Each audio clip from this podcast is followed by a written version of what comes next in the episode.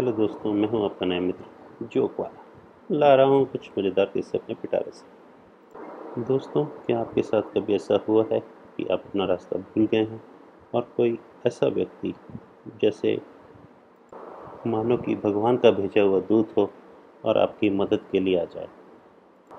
कुछ ऐसा ही हुआ है हमारे दोस्त जग्गी के साथ। वैसे तो मैं जग्गी को आपको आने वाले किस्सों में मिलवाऊँगा।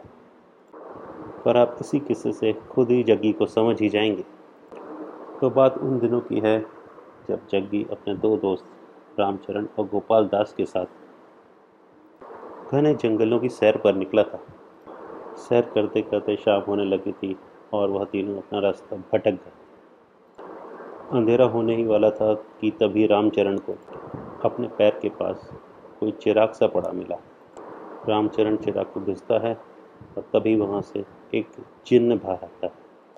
और जिन कहता है कि मैं आप तीनों की एक एक इच्छा पूरी करूँगा। जैसा कि चिराग रामदास ने घिसा था तो रामदास अपनी इच्छा सबसे पहले ज़ाहिर करता है।